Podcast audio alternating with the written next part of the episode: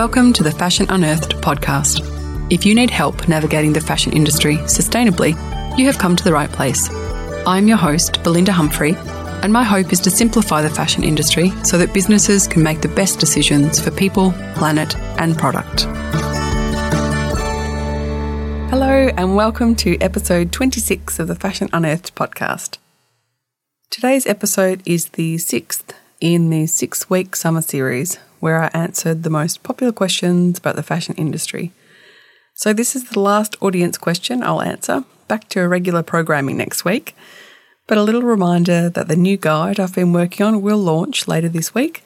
So, if you're listening to this in real time, today is the last chance for you to sign up to the newsletter to get that exclusive offer. Head to belindahumphrey.com to sign up. And of course, if you're interested in sustainability and fashion, there is always the latest news or inspiring articles each month in there as well, but the offer I'm releasing, I'll only be releasing to those on the newsletter list. And again, if you're just tuning in and this is the first episode you're listening to, a quick disclaimer this is general advice. I don't know your exact situation, even though I'm answering a question, you still need to consider your own situation. So today's question comes from someone wanting to know how to price their garments. And there are a few things to think about, ideally, before you even start developing a product. Now, there's a lot that can go into pricing, but as usual, I'm going to keep it simple. Overcomplicating things can lead to decision paralysis, so I'll narrow it down to five things that you could look at. The first is where you want to sit in the market. Are you at the luxury end? Are you wanting to be more accessible and sit in the middle? Have a look at some similar brands' prices and also consider what materials they're using and how much brand awareness they have. Linking into that, the second thing to consider is are you going to be retailing in your own store, online, wholesale, or all three? Also consider if these might change over time. These will impact your cost and therefore your profit margin. So considering this after your retails will help you making product decisions because you'll have a limit on what you can spend. Deciding on a lower margin because you're going to do direct consumer or online will make it difficult if the business grows and you want to introduce wholesale, for example. Next, break down your categories into a pricing architecture. That's a fancy industry term for basically making sure that all of your prices make sense to the customer when all the different items are sitting together. For example, you might have three levels of pricing for tops, entry, middle, and a top price. And you might have two or three price points for dresses. And dresses would always be a higher price point. It would be confusing for a customer to have a shirt at $69.95 and a dress at a lower price. The next one is perceived value, and it comes into play more so once you have all of your first samples in.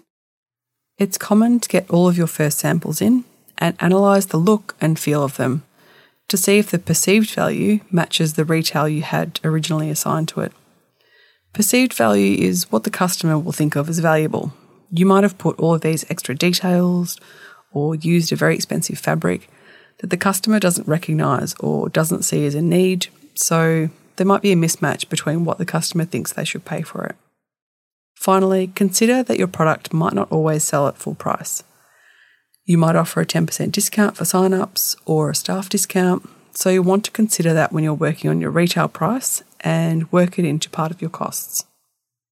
So, in summary, number one, look at where you want to sit in the market and what pricing your competitors sit at. Number two, consider your current and future business model.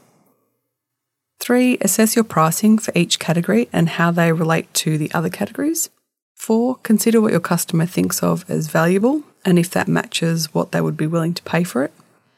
And five, finally, consider any sign up or staff discounts and include them in your costs. And like I said, that's just a general starting point, and you would want to have all of that done before starting your product development. But if you've done all that pre planning and are starting to go through the development process and want to take the guesswork out of the costing side of making your garments, there's a reasonably priced costing sheet available in the website shop. It's an Excel document designed for you to be able to enter your retail price and then see what your cost price should be, as well as another sheet that lists everything that would go into making your garment. It's editable and comes with a 10 page guide to show you where and how to change things to suit your situation. I'll put a link in the show notes, but if you head to the website shop, you'll find it in there. So that's all for today's episode. I hope you've enjoyed the change in format over these last six weeks and found something useful. And I'd love to hear what you thought of any of the answers to the questions. You can DM me on Instagram at Belinda Humphrey or send me an email at info at belindahumphrey.com. And finally, head to the website to find the show notes or the transcript in the podcast section. Thanks so much for listening. See you next time. Thanks for listening to the Fashion Unearthed podcast. If you want to get in touch, head over to belindahumphrey.com or you can find me on Instagram at belindahumphrey.